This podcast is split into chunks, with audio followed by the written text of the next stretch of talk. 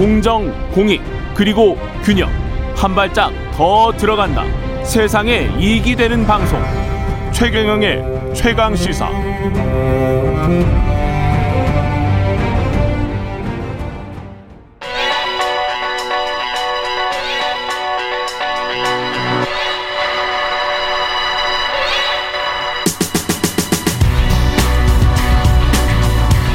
네, 명민준의 눈 시작합니다. 예, 오늘은 방송인 명민준 씨 나오셨습니다. 안녕하세요. 네, 안녕하세요. 명민준입니다. 예, 명민준 씨는 네. 그 전에는 뭐 하셨습니까? 방송 일 하시고. 지금은 이제 타 경제 방송의 앵커로 데일리로 나가고 있는. 아, 그러시군요. 네, 예. 주로 경제 전문 앵커를 하고 어, 있습니다. 예. 그 전에 기자를 하셨던 거. 아, 아니요. 쭉 아나운서 앵커 아나운서 앵커 있습니다. 이쪽을 네. 하시고 계시군요. 오늘 가지고 온 소식은 뭔가요? 어, 주로 이제 추석 연휴 앞두고 이제 음. 일주일 동안 저희가 좀 놓- 놓쳤던 뉴스나 좀 캐주얼하게 그리고 좀 알아두면 좋을 그런 이슈들 두 네. 개를 한번 가져와 봤습니다. 예. 첫 번째로는 아 이제 최근에 이제 코로나 불황으로 많은 분들이 정말 힘드시잖아요. 그렇죠. 근데 이제 언택트가 아님에도 불구하고 음. 굉장히 장사가 잘 되는 그런 업계가 있습니다. 바로 명품 럭셔리 업계인데요. 아, 코로나 이전에도 잘 됐죠, 이게. 그렇죠. 근데 이제 특히 우리나라에서만 왜 그런지 모르겠어요. 예, 국가 정책을 좀 심하게 펼치고 있어서 이게 예. 지금 어떤 현상인가 좀 알아보려고 가져왔거든요. 예. 그래서 요 뉴스를 계속 알아보면서 예. 고고익선이라는 말이 생각이 나더라고요. 고고 익선. 가격이 높으면 높을수록 더 잘 팔린다. 약간 이런 현상이 나타나고 있습니다. 어제 나온 뉴스가 이제 명품 중에서 불가리라는 기업이 있어요. 이 예. 기업이 올해 네 번째로 또 가격을 올렸다는 소식이 나왔습니다. 음. 불가리뿐만 아니고 일명 에루샤라고 하는 예. 에르메스, 루이비통, 샤넬 요런 기업들이 이제 trendy한 백화점에 무조건 들어가는 명품이잖아요. 예. 근데 이 세 기업이 최근 1년 반 안에 무려 7번이나 가격 인상을 했다 라는 분석이 또 나왔습니다. 이게 7번이나 올렸는데 한 번 올릴 때 적게 올린 것도 아니고 어 적게는 3%에서 많게는 15%까지 예. 이렇게 가격 인상을 해서 어 최근 4년 전과 비교를 하면 샤넬의 이런 조그만 핸드백 있잖아요. 예. 요게 이제 4년 전과 비교하면 가격이 두 배 가까이 올라서 지금 어 500만 원에서 거의 1000만 원 가까이 올랐다. 이런 분석이 나왔습니다. 제가 일- 뭐 원래 예. 안살 거라서 별로 네. 큰 관심은 없습니다. 그러니까요. 그게 저도 500만 가끔 원이었을 때도 안 네. 샀을 거예요. 저도 예. 관심이 없는데 예. 일각에서는 왜 이러는 어, 거예요, 도대체? 네, MC님 말씀처럼 이게 예. 필수제도 아니고 예. 사실은 이게 사치품인데 비싸서 안 사면 되지 않느냐 예. 그런 얘기들이 있는데 맞습니다. 이게 사는 사람들의 초점을 맞출 게 아니라 저는 음. 판매하는 기업들이 과연 이걸 합리적으로 판매를 하고 있나 예. 그 부분에서 대해서 조금 얘기를 하고 싶어서 이 사람들은 나름대로의 정책이겠죠, 이게. 그렇죠. 예. 이게 전 세계적으로 이제 명품 가격이 올라가는 게 맞습니다. 음. 맞는데 유독 한국만 그 음. 인상폭이 좀 커요. 그리고 우리가 만만한가?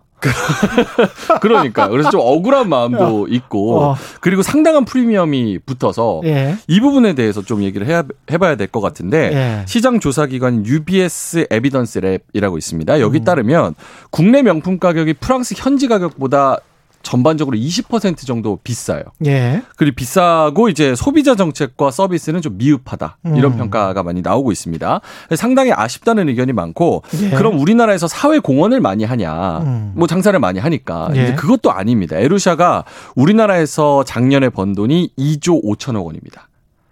2조 5천억? 이 세 기업이. 세 기업이. 근데 예. 여기서 이제 우리나라에 이제 기부한 예. 그 금액을 따져보니까 예. 샤넬 코리아가 6억 원 예. 기부를 했고 에르메스 코리아가 3억 예. 그리고 루이비통 코리아는 빵원 음. 기부를 했습니다.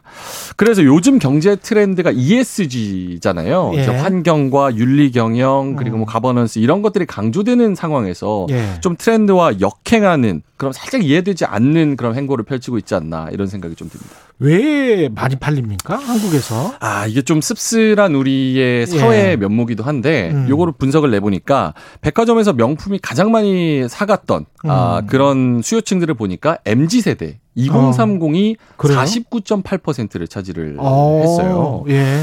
그래서 예. 이분들의 얘기를 들어보니까, 예. 이제 대졸 신입 평균 연봉이 2,800만 원인데, 수도권 예. 집값은 평균 7억 정도 니까, 예. 10년을 꼬박 모아도 3억이 안 되잖아요. 음. 그래서 집 사기는 좀 비현실적이다. 예. 그래서 소확행이라고 해서 소소하게 확실하게 행복을 챙길 수 있는 예. 이런 명품 소비를 하자라면서 flex 를 외치면서 좀 소비를 하고 있는 그런 상황이고 아, 이거는 좀 무리한 flex다. 음. 아니, 뭐, 이렇게 하- 하시는 분들이 아마 7억 원 아파트에 가장 근접하시는 아파트일 것 같아요. 엄마, 아빠 돈 아닙니까? 사실?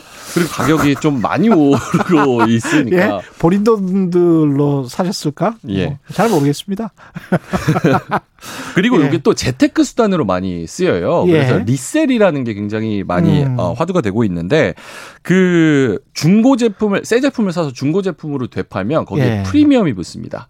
아. 예를 들어서 롤렉스의 제품 데이토나라는 제품이 있는데 요게 정가가 1,600만 원 정도예요. 음. 근데 요걸 새 제품으로 사서 바로 그 다음 날 팔아도 한번 예. 차고 팔아도 프리미엄만 2,900만 원이 붙어요. 프리미엄만.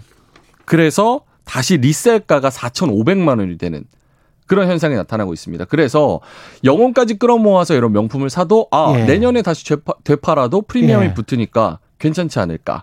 약간 이런 재테크의 수단으로 또 보는 경향이 있어서 제가 주식 시장을 오랫동안 와치한 전문가로서 네. 이거는 조심하셔야 됩니다. 예. 왜냐하면 네. 거래가 조금씩 일어나는 거는 이거는 가격을 조작할 수가 있어요. 음. 그래서 판매 업체들의 이런 말들은 좀 걸러 들으셔야 돼. 음. 예. 나중에 그게 꼭 뭐 몇천만 원이 더 올라갈 것이다.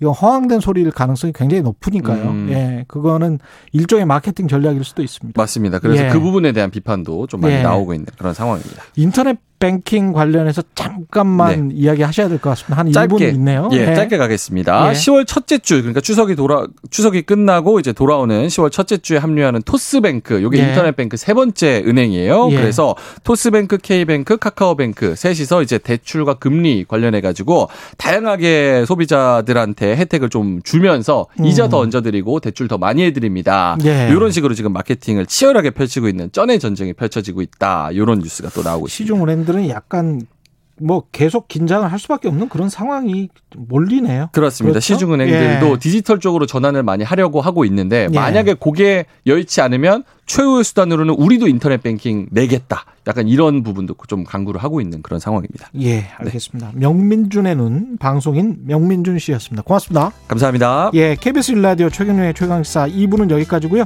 잠시 후 3부에서는 김호기의 사회학 카페 준비되어 있습니다. 고맙습니다.